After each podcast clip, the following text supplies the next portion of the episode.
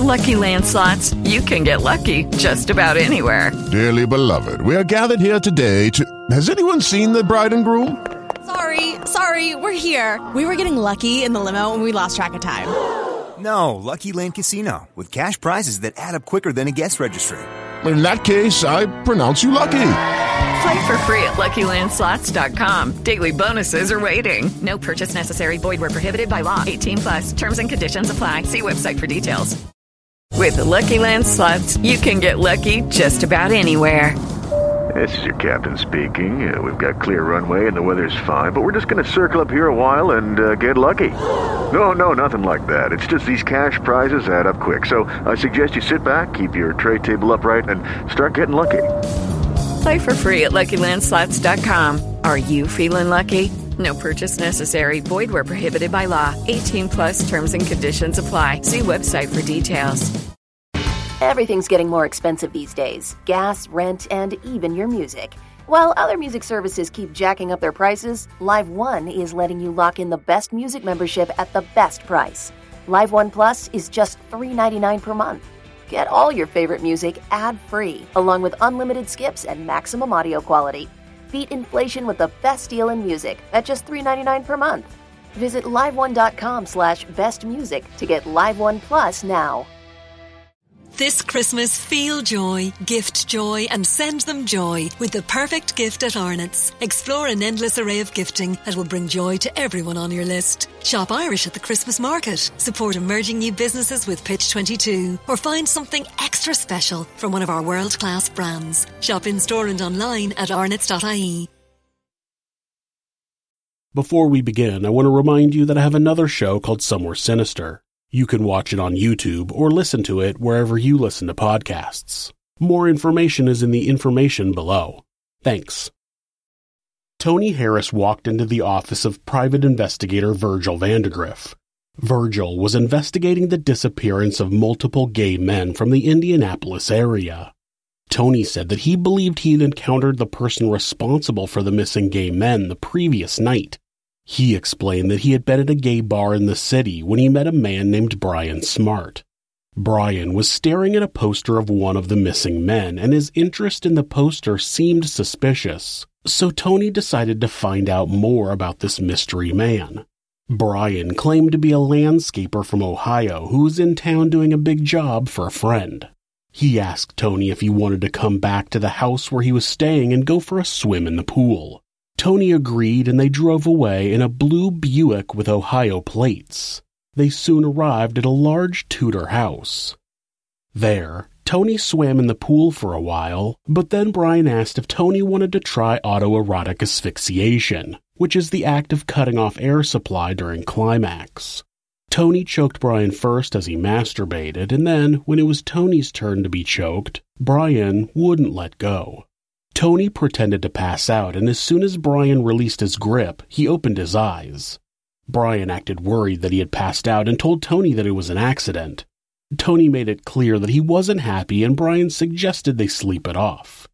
As soon as Brian began snoring, Tony started looking around the house for any sign of the man's real identity, but he had no luck. The house was crammed with box after box of random junk. When Tony got back to the pool room, he picked up Brian's pants, but before he could pull out his wallet, the mystery man woke up and accused him of trying to rob him. Tony played it off, tossing the pants to Brian, claiming he had to get going because he needed to work in the morning. Brian suggested that they get together again, and Tony agreed. Virgil suggested that Tony meet Brian again and he would wait outside and tail them after they left. Tony agreed and he went back to the bar the next week, but Brian never showed up. The mysterious predator would remain on the loose in Indianapolis. This is Monsters.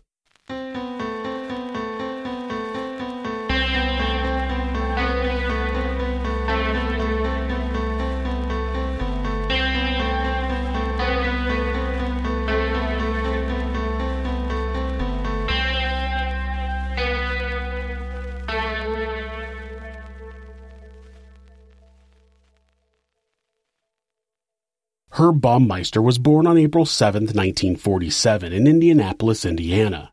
He was the first child of Herbert and Elizabeth Baumeister, who would go on to have three more children together. Herbert was a successful anesthesiologist, and after the last child was born, they moved into a bigger house in a more affluent area of Indianapolis. Herb loved taking care of his siblings, and his mother showed him much love for it. It's said that his home life was pretty normal for an upper middle class family in the area. In school, Herbert was a good student. He was fairly popular and had a solid group of friends. He was known to be a pretty big practical joker and was known to be able to make anybody laugh.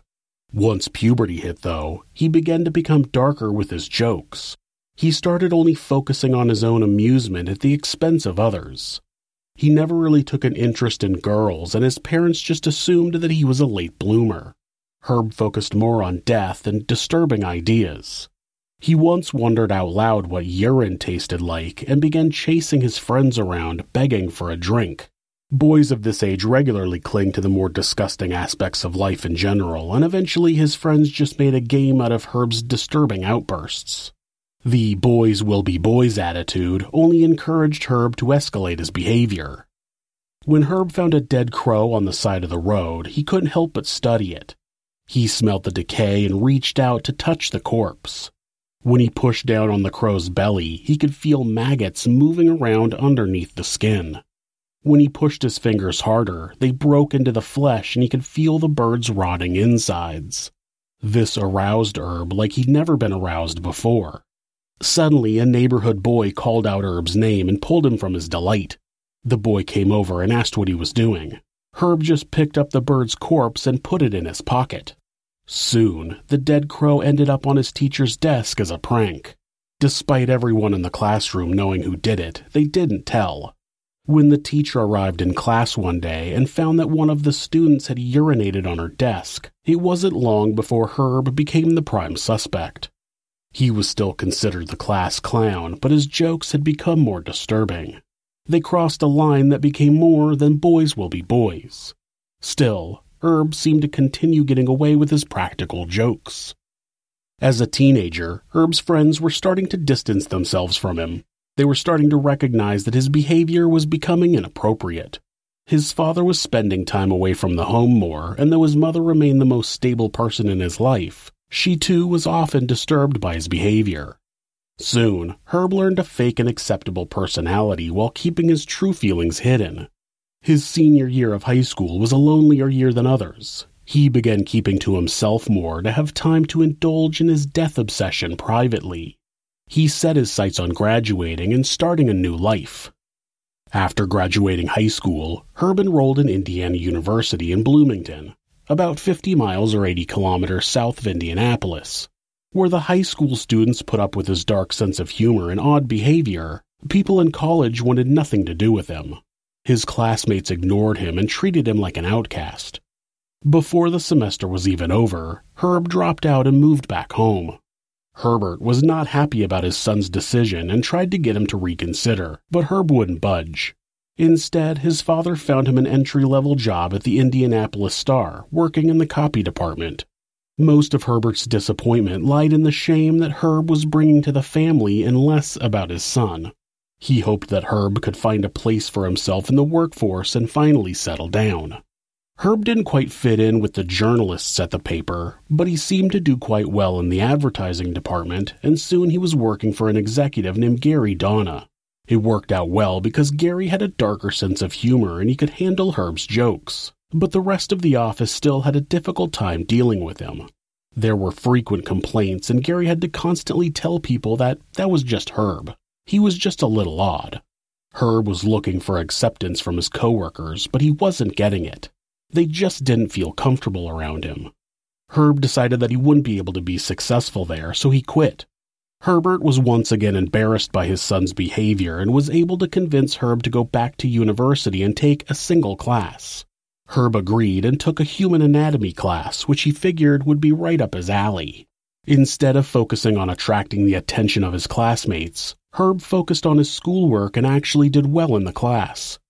Herb had known that he was gay for a while, but he was more interested in being accepted socially, so like his obsession with death, he kept it hidden from the world. Many nights he would take public transportation into Indianapolis and spend the evening at gay clubs. He would keep to himself and just take in the scene. He eventually became friendly with some other regulars, but never took action. His father began questioning what he was doing with all of his extra time. I mean, he was only taking one class. In order to get his father off his back, he joined the Young Republicans Club. Despite his private interests, Herb believed strongly in conservative politics, as did his family. This extracurricular activity gave Herb the ability to socialize with other like minded students, and it put him in his father's good graces. It was at the Young Republicans Club that Herb met a young woman named Juliana Saiter, who went by Julie.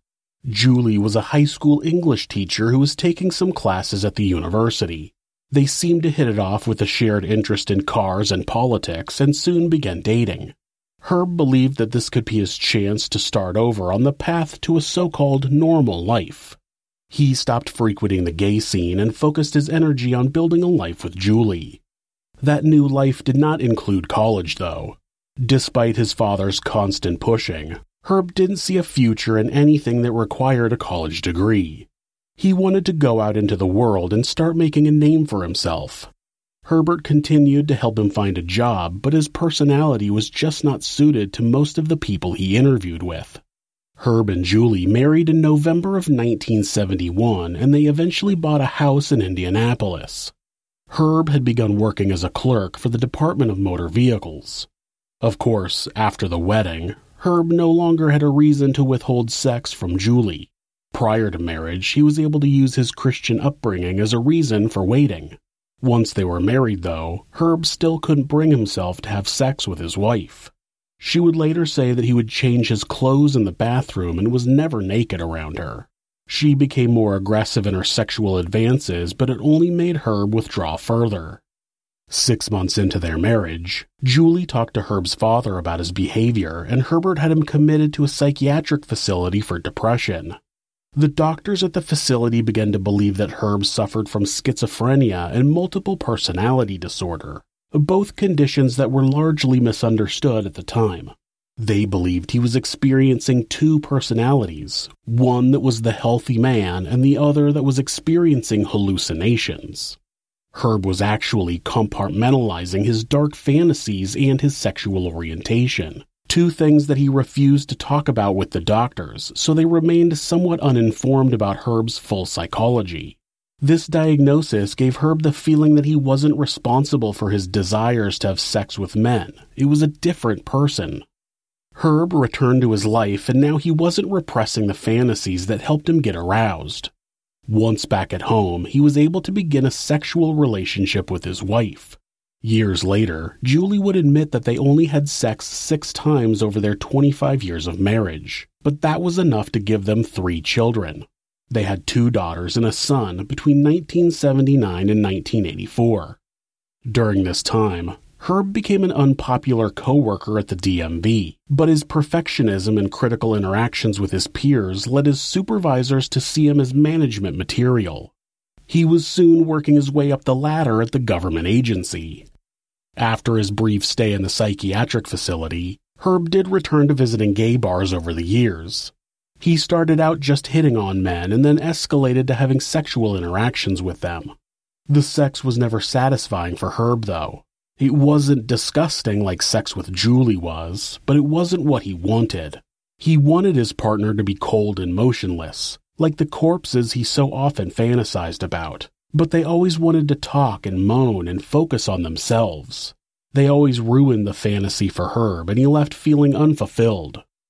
It took about 10 years, but Herb finally got promoted at the DMV. He was completely prepared to deal with his subordinates, but dealing with his peers and management was not so easy. The other managers found him to be hard to get along with, but his results were so good that they dealt with it. His perfectionism made the staff work that much harder to make sure their work was flawless, and the department was the most efficient it had been in years. He may have been a bit odd, but his work was impeccable. Despite his coworkers' ability to look past Herb's behavior, Herb had a problem with authority that he couldn't contain. He began urinating on his boss's desk, like he had to the teacher's desk when he was only a child. As a child, he was punished immediately, but at the DMV, his boss didn't want to take action against Herb without concrete proof. He thought Herb was the kind of guy who would file a lawsuit for wrongful termination and it would turn into a big hassle, so Herb's boss just let it slide. He came in every day to a piss covered desk and accepted it. One day, though, there was a letter to the governor sitting on the boss's desk, and when Herb urinated on it, that was apparently when things went too far. I guess if Herb had moved the letter before he pissed on his boss's desk, it would have been okay. But he didn't, so he was finally fired. He was told that he could either quietly leave or they would make his behavior public knowledge, something that would have created a huge amount of shame and embarrassment on his family. Herb quietly left. Herb took a job as a traveling salesman where he drove back and forth across I 70 visiting clients in Illinois, Indiana, and Ohio. He started picking up hitchhikers just for company, but soon he was demanding they pay him for the ride with sex. Gradually, Herb began to choke these young men as he had sex with them in the back seat of his car. He would fantasize about continuing to squeeze until the life drained out of their body, but he was never able to bring himself to do it. He would always let go and they would gasp for breath, ruining his fantasy. It's believed that one of his earliest victims was 17 year old Eric Roediger. Herb picked him up at a gas station and immediately pushed his head into his lap after they started driving. Soon, Herb pulled over and told Eric to get in the back. There, he began having sex with him, which led to his usual choking routine, but this time, Herb didn't let go. He kept squeezing, and even though Eric tried to fight back, he quickly lost consciousness and died. Herb spent hours with the corpse before pulling the body out of the car and dumping it on the side of the highway. We'll be right back. Do you know why free trials renew without your consent? It's a business scam out to get you. Don't let greedy corporations pocket your money. Download Truebill to take control of your subscriptions. Truebill is the new app that helps you identify and stop paying for subscriptions you don't need, want, or simply forgot about. Because companies make subscriptions hard to cancel, Truebill makes it incredibly simple. Just link your accounts and Truebill will cancel your unwanted subscriptions in one tap and your Truebill concierge is there when you need them to cancel unwanted subscriptions, so you don't have to. Take control of your subscriptions with the new free Truebill app. Truebill helps you discover hidden, unwanted subscriptions and cancels them with just one click. Truebill empowers you to save more, spend less, see everything, and take back control of your financial life. Don't fall for subscription scams. Start canceling today at truebill.com forward slash this is monsters. Go right now, truebill.com forward slash this is monsters. It could save you thousands a year. Truebill.com forward slash this is monsters. Herb's father got him a job working at a thrift store. Like all of Herb's previous jobs, he became frustrated when management refused to implement minor changes that would make the store more money. He saw the potential to make a lot of money with a thrift store, but the owners weren't willing to put in the effort. After years of frustration over his boss's unwillingness to accept his suggestions, Herb would have normally begun rebelling in some way, usually involving urine. But Herb was distracted by the death of his father. Herbert's death didn't cause Herb as much depression as it served to push him towards success. After the funeral, Herb talked to Julie about opening their own chain of thrift stores. He had learned the basics from his job and knew that it was a business model that was easily profitable. He knew he could run a store that would make even more profit by being business savvy and efficient. He borrowed $4,000 from his mother and used it to secure a commercial space. He and Julie traveled to auctions and bought lots of merchandise to sell at their store. They opened their first Save a Lot location in 1988. They were backed by the Children's Bureau of Indianapolis, a charity that supported local families. They gave a percentage of their profits to the charity in exchange for credibility and promotional support. They did well enough in their first year that they were able to open a second location and hired managers to handle day to day operations. This success allowed them to buy a large Tudor home on 18 acres of land called Fox Hollow Farms. All of this helped keep Julie distracted while Herb continued living out a fantasy life behind her back.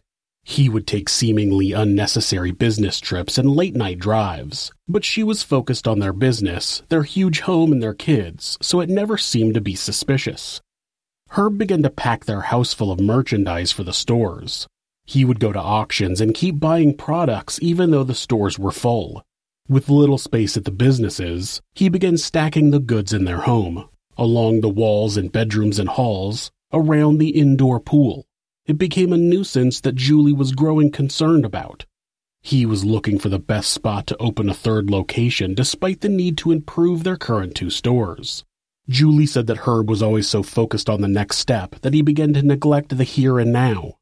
The chaos at their house made her love to get away for the summer at the condo they owned on Lake Wawasee.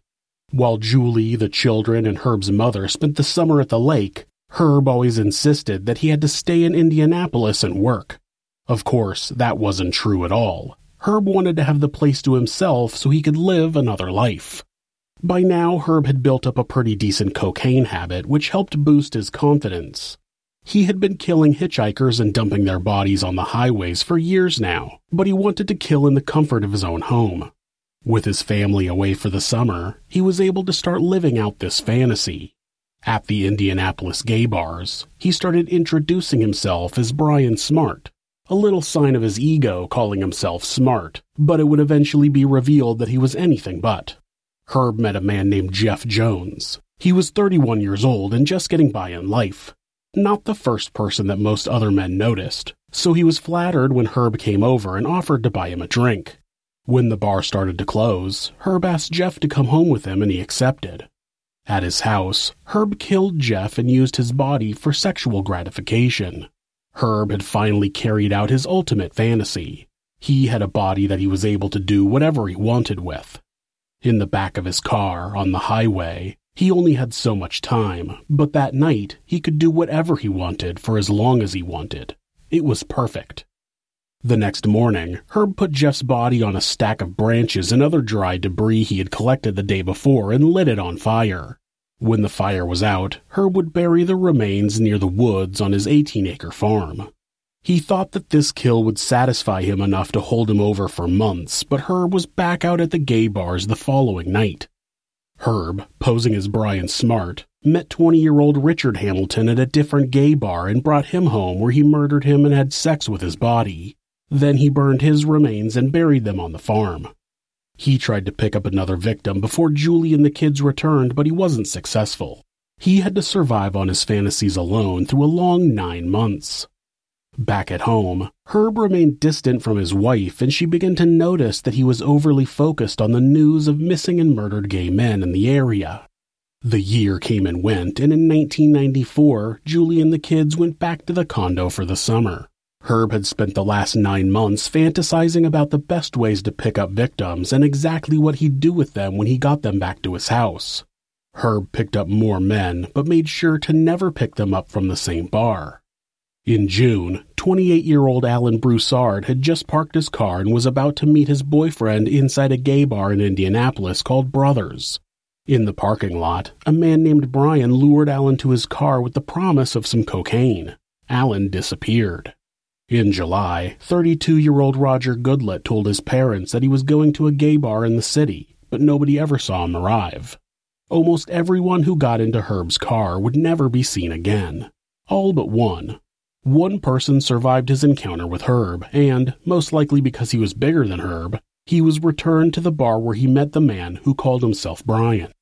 Though it's true that many young gay men don't get reported missing and may not have many people looking for them, that wasn't the case for either Alan or Roger.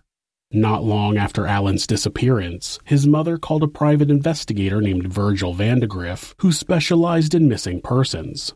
She explained that her son was going to meet his boyfriend at Brothers but never arrived.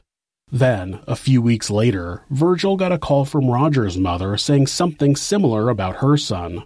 Two men, similar ages, both gay. It couldn't be a coincidence. Virgil posted missing persons posters in gay bars and talked to the regulars. He learned that someone had seen Roger getting into a blue car with Ohio license plates. After learning that there had been several gay men go missing from Indianapolis in the past few years, Virgil took his information to the police, but they weren't interested. It wasn't long before Tony, who was friends with Roger, would come in and report the strange encounter he had with Brian Smart. Virgil took this information to a missing persons detective, Mary Wilson, and she agreed to help. They drove Tony around some of the nicer areas in town that had houses like he described, but they never found the right house. For now, Herb would remain free to terrorize the Indianapolis gay scene.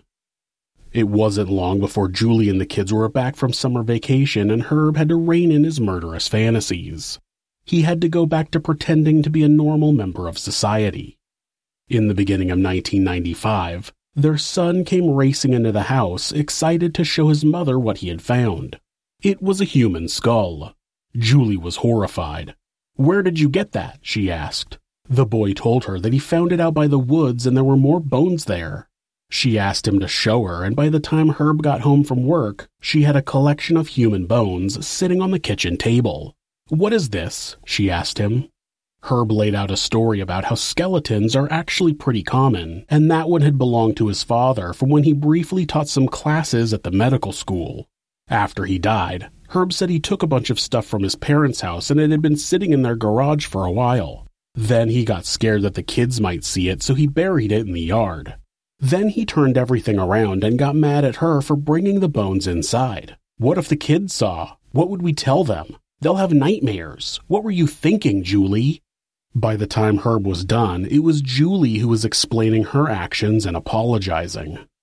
Herb had turned to drinking to help suppress his urges, and that was affecting the thrift stores. He knew that Julie was at her wits' end over all the stuff he had piled into their house, so he had it all transferred to the stores, but with little room there, the store became a mess.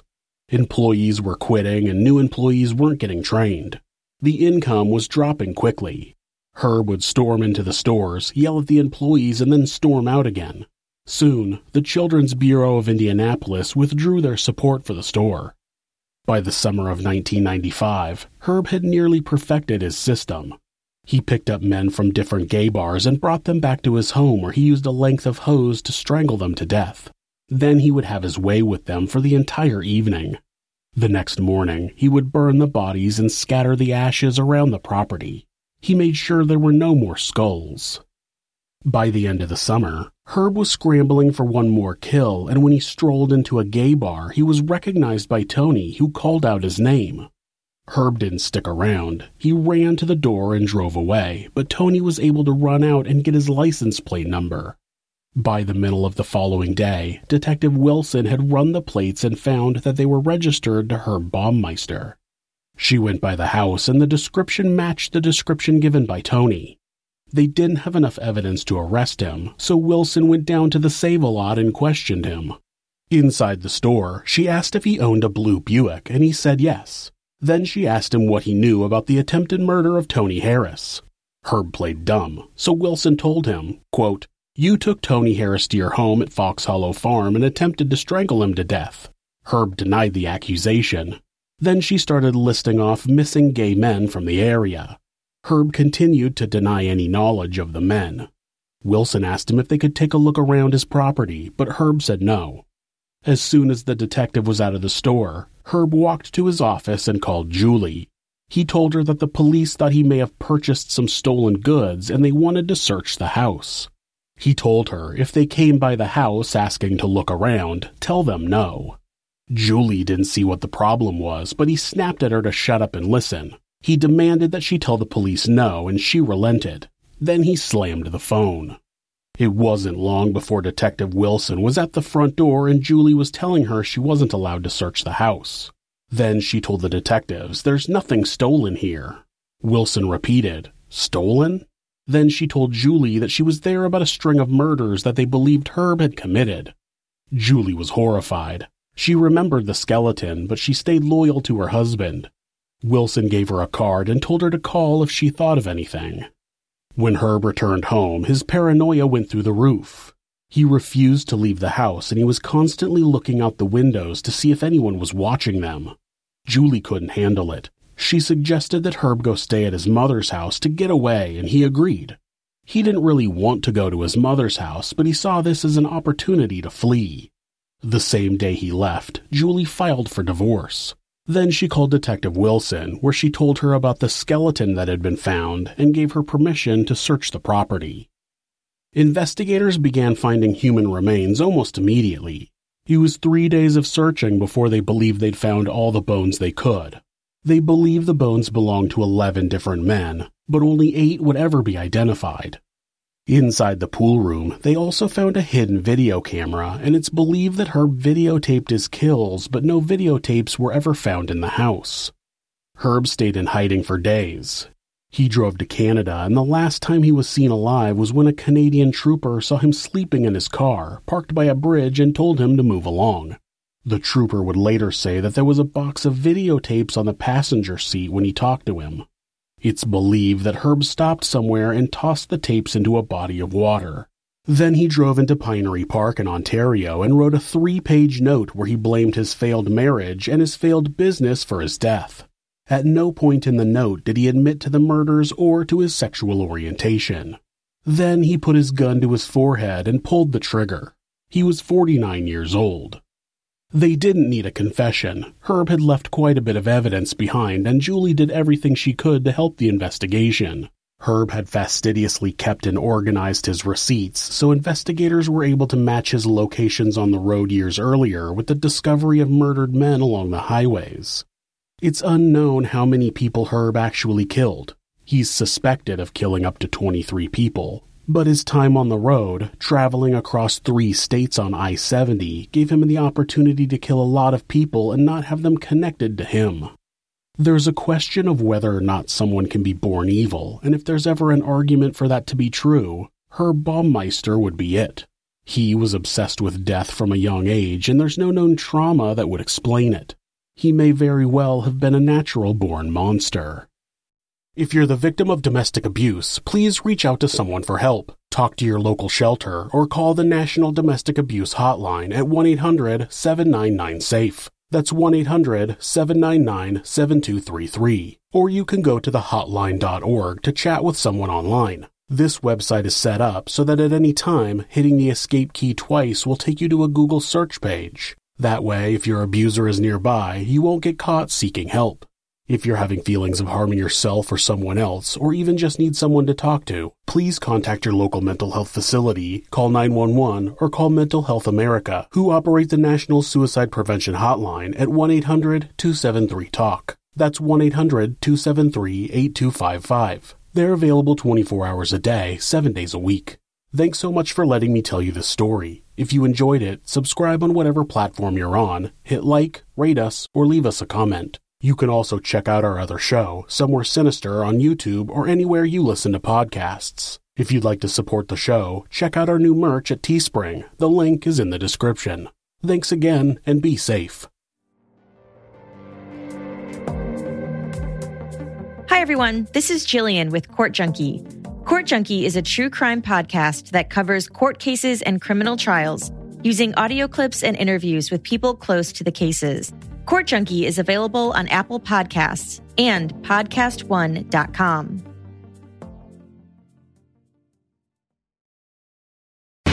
As prices keep creeping up, your entertainment budget doesn't have to take a hit.